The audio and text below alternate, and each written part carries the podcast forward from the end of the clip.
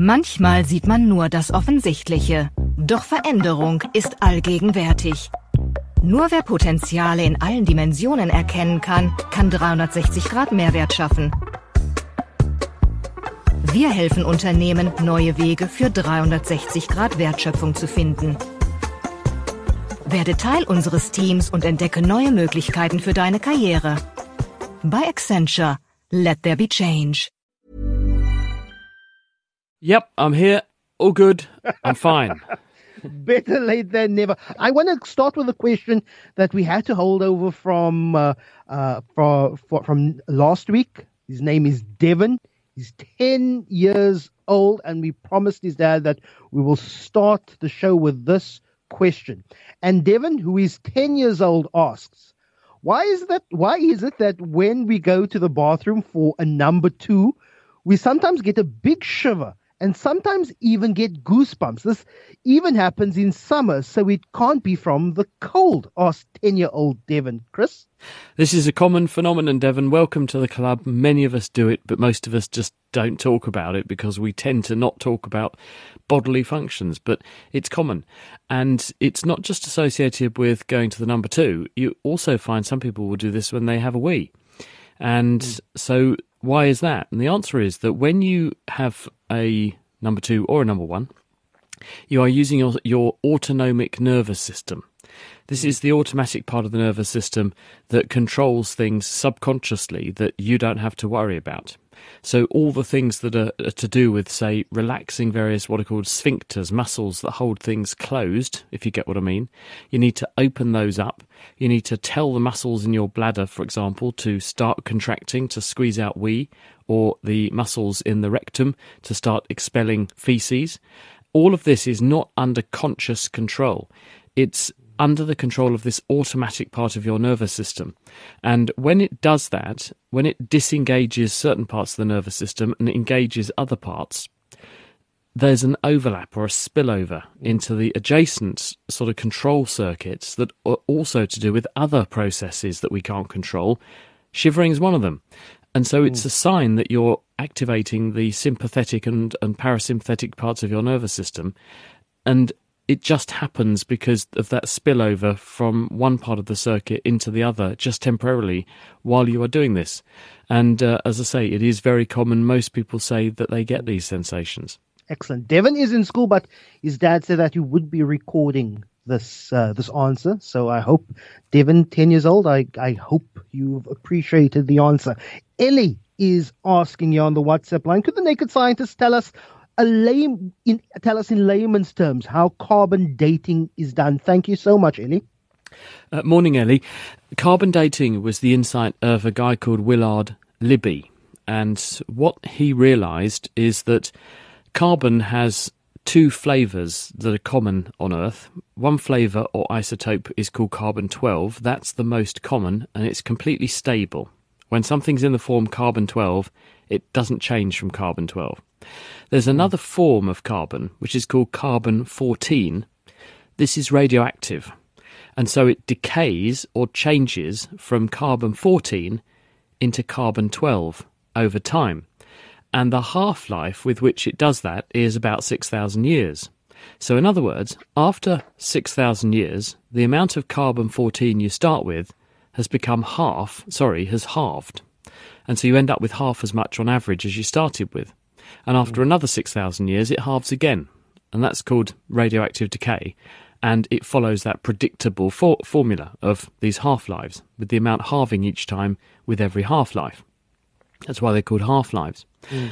In the atmosphere, there's a roughly constant amount of carbon 14 because high up in the atmosphere, the, where the planet is being bombarded with radiation from space, other components of the atmosphere, like nitrogen, are being smashed into by radiation, and this turns some of these other elements into carbon 14.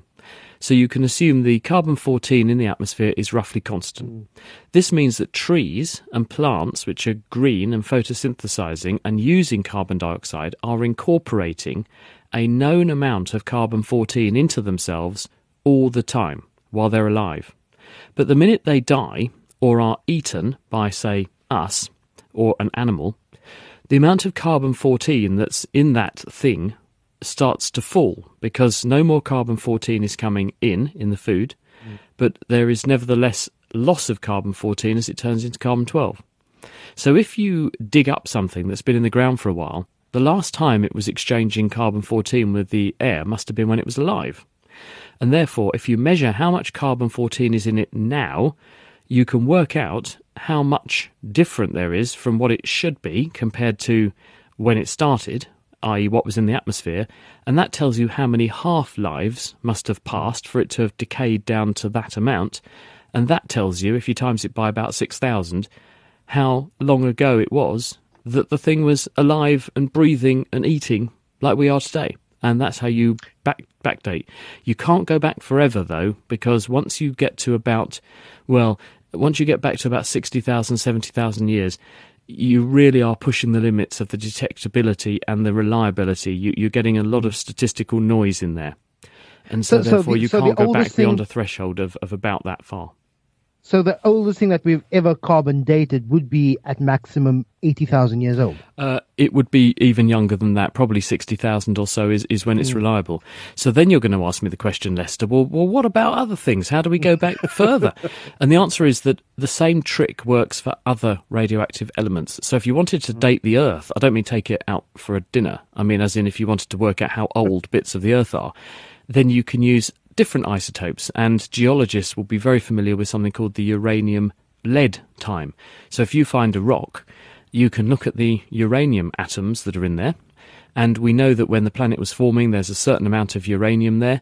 As uranium decays radioactively and spits out various other species, it turns into lead. So if you mm. work out the ratio of uranium to lead, it tells you how old that particular bit of the Earth is. And so we can use this to, to date uh, asteroids, things coming in from space, and the Earth itself. And so it's it's usable because the half life, the rate at which uranium turns into lead, is not measured in a few thousand years. It's measured in mm. millions of years, and that's why it's much more appropriate for long term timescales.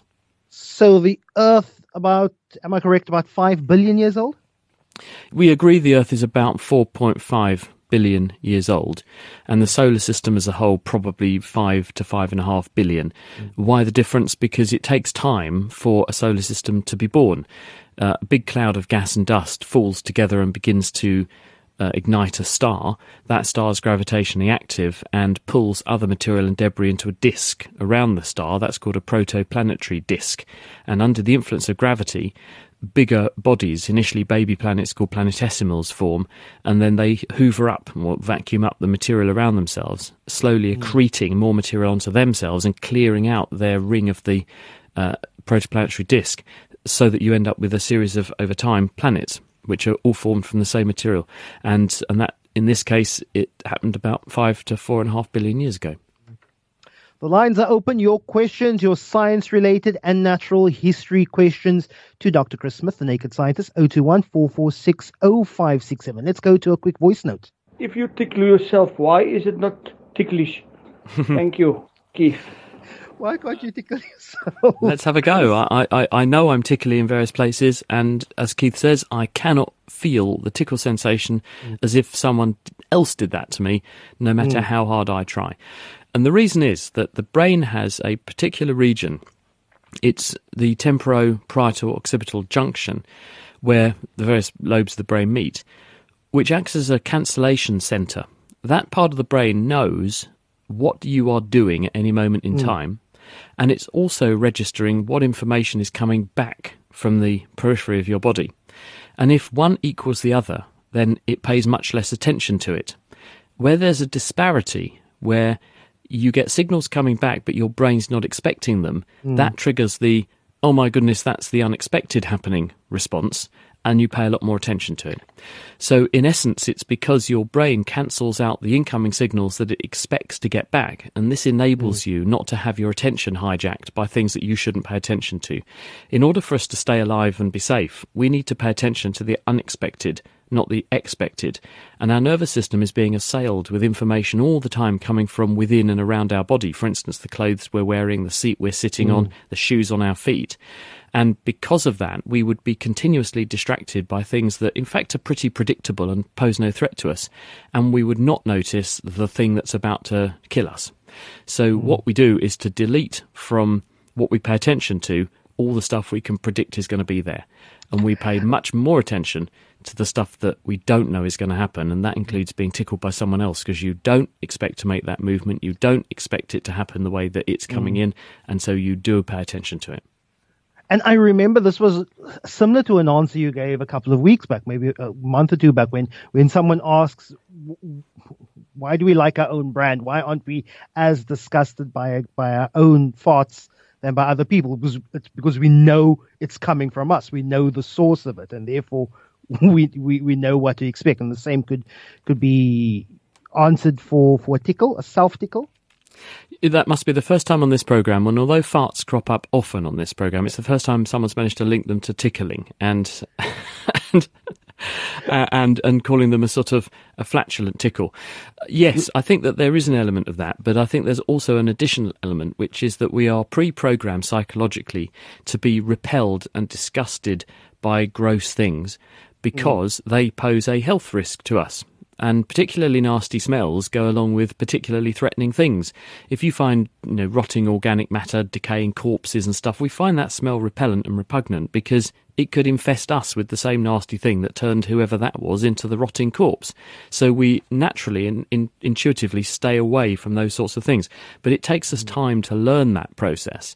And that's why babies aren't repelled by their own feces, for example, and will quite merrily play in them until they get to a couple or two or three years old, and then they find mm. them disgusting just like an adult. And it's, it's that whole psychology kicking in. So I think there's a combination of factors where that's concerned. There's a great follow up here. It says, Naked scientist, if I breathe in and hold my breath, I'm not affected by tickling. I don't know why that is. I suppose it depends on where you're being tickled.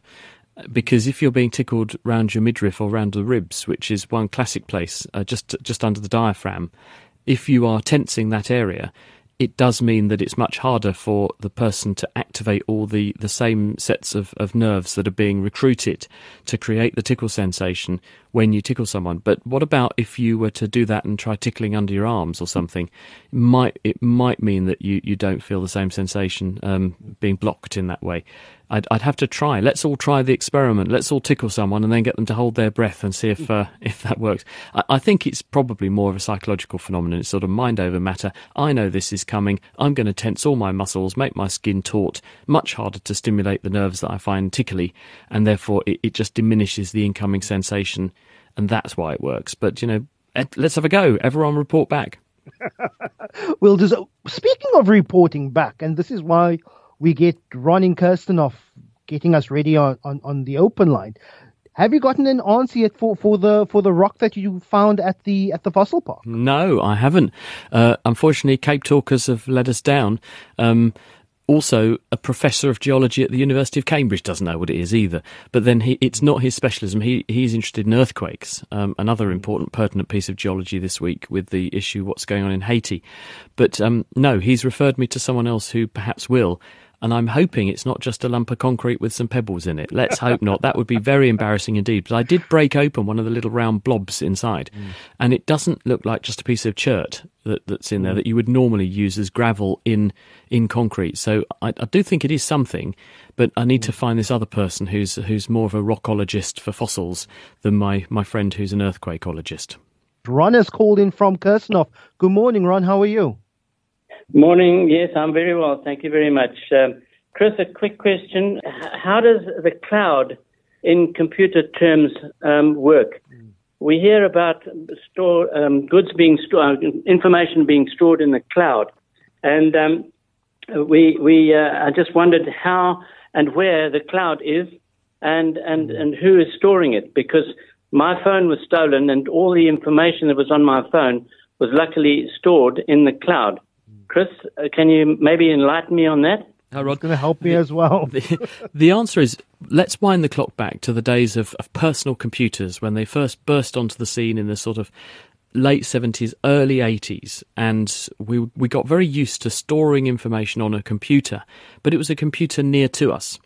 And right through until very, very recently, that was the status quo. We would have a storage device. Initially, it was a cassette tape. Can you remember those amazing days when you would load things into computers off of cassette? Wow.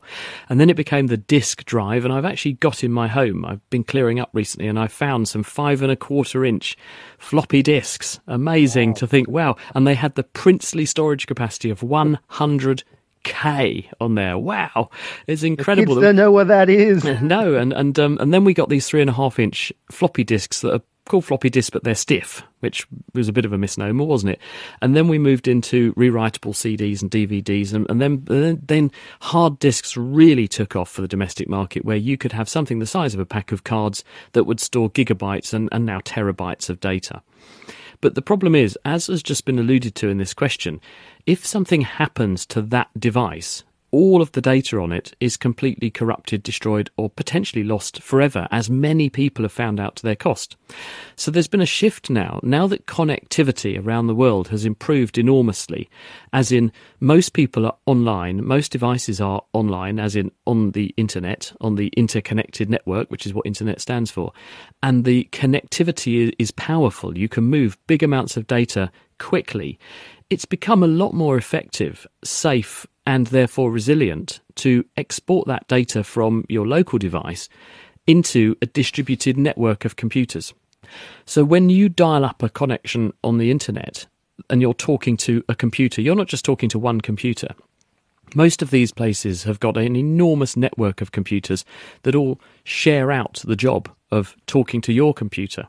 And it's the same with storage. There are data centers which have huge numbers of computers in them with huge amounts of storage, much of it in what we call solid state storage, where you're not storing this stuff on whirring disks anymore.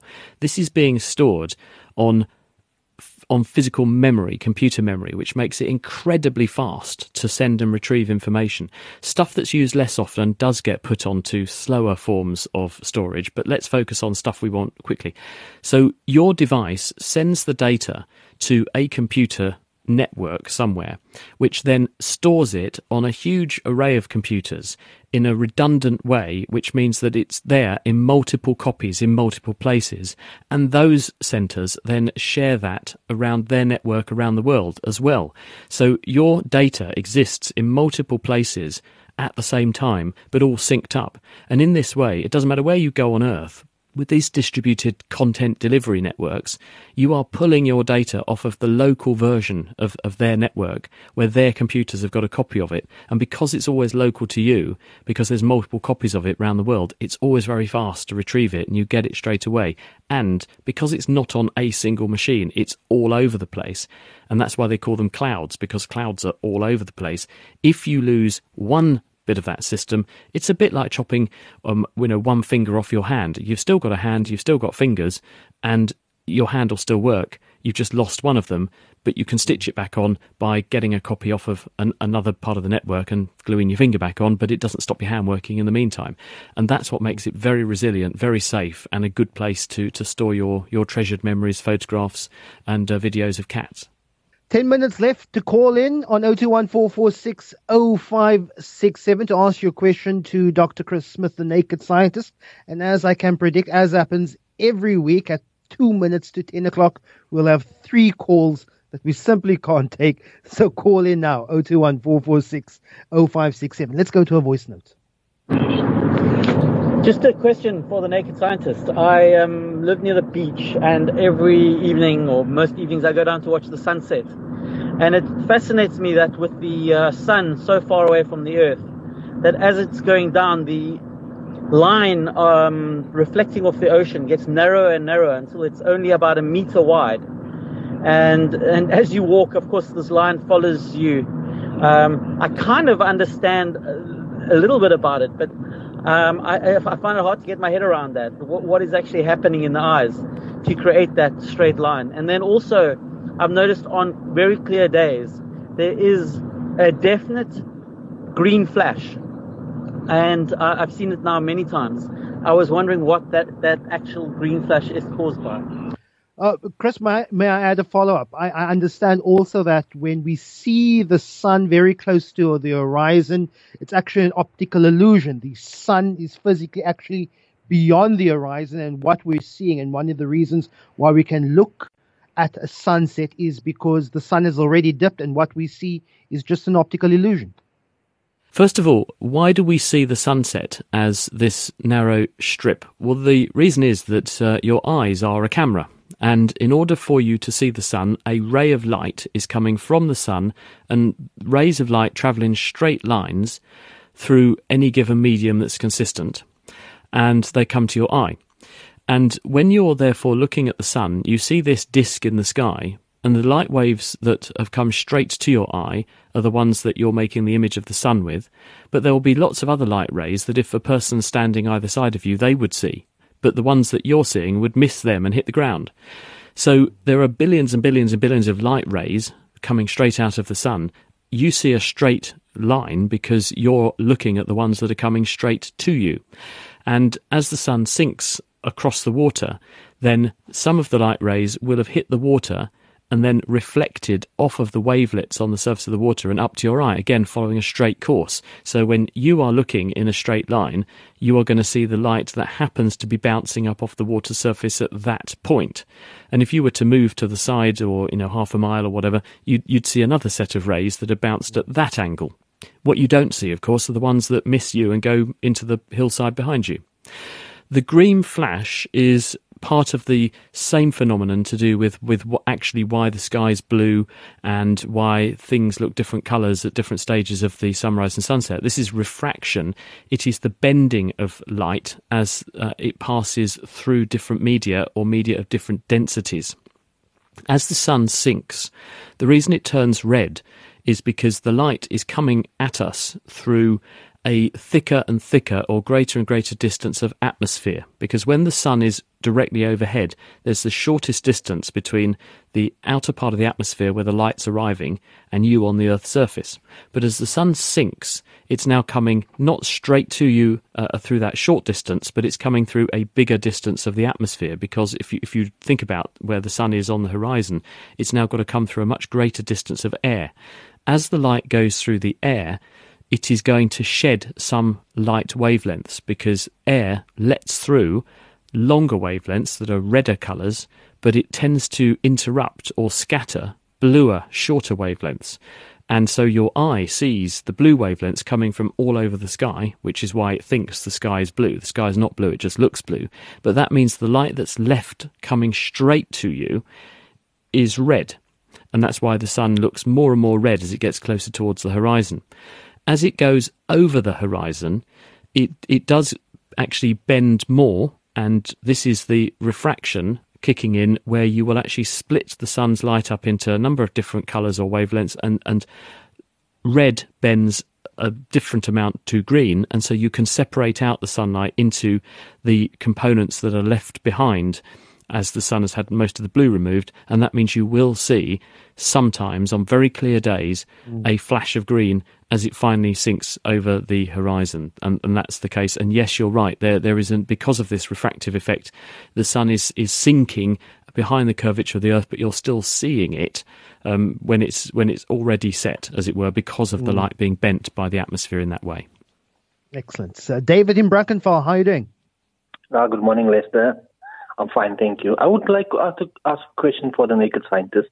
I came across a, a straight pole in part of Brackenfell, Brackenfell Kuilsrivier, next to a pedestrian walkway, which is about um, 2.5 meters next to the roadway mm-hmm. and about 30 meters from a railway line. But what I've noticed on on a couple of occasions that the pole is vibrate, uh, vibrating, mm. and it is you can see it with your eye if you're close enough to it, standing next to it, you can see it with your eye, and uh, if you put your hand against it, you can feel the vibration of the yes. But uh, next to next to that um, sign or the the, the pole, um, there is a couple of other uh, signboards also. Mm. But I've touched those, and those are not vibrating. Yes. Excellent. So I would like to know what is the what is the possibility of that. Chris? I think what's going on here is that uh, you have discovered something which is tuned into the resonant frequency of that particular patch of roadway. Uh, that's one possibility. What do I mean by resonant frequency? Everything that we have around us wants to vibrate at a certain rate. And if you think about uh, a pendulum swinging, if you just uh, pull a pendulum back and, and let it go, depending upon how long the shaft is on the pendulum, it will swing backwards and forwards at a certain rate. A swing that a child is sitting on will swing backwards and forwards at an ideal rate, and you can make that bigger by pushing it hard, harder. But it, it'll it'll swing backwards and forwards at a certain rate. When you're driving your car down the road, you'll notice at certain speeds the dashboard shakes and vibrates. That is the sweet spot, the resonant frequency for that thing. Now, that pole is embedded in the ground and then projects up above the ground and has therefore a certain length and mass and therefore a certain resonant frequency. And anything that, vi- that vibrates it, traffic going past on the road, the railway line near, nearby, is going to add energy to that pole and make it vibrate. And it will therefore build up momentum inside the pole and vibrate at its resonant frequency. That might be what you're feeling. On the other hand, it's also possible that that pole has got something electrical attached to it, perhaps a big transformer or something, perhaps underground. And transformers also vibrate because they are converting mains electricity, which is probably at 50 hertz, in other words, 50 cycles a second, from one voltage to another. And that means that there's a magnetic field going backwards and forwards inside the transformer at about that rate. And that will make the armature of the coil vibrate at about that rate, and this will be transmitted to the box that the transformer's in, and therefore anything that it's stuck onto. So you may also be feeling a mains hum. It could be that too. So those would be my two speculations as to why this random pole that you're feeling in the street is vibrating. And that's it. As predicted, Chris, it's about two or three calls here that we have to let go because everyone waits for the final five minutes of the naked scientist We'll try and do this again. It's like an auction, well, an online auction, isn't it? Everyone, everyone always waits for the best bit at the end and then piles in. Can I be that person who just sneaks in at the end with that winning bid? Exactly. Not this time. But hopefully next week we'll have our school kids on air with us. Oh, I hope so. Uh, we're going to get conf- confirmation of them from early next week. But Dr. Chris Smith, the Naked Scientist, have a great week. And you, Lester. Bye, everybody. Bye bye. Some only focus on what's in front of them. But change is happening all around us. And it's the people who see potential in every direction that go on to create value in every direction. Join the team that's changing the way businesses do business with 360 degree value and unlock what's possible with a career at Accenture. Let there be change.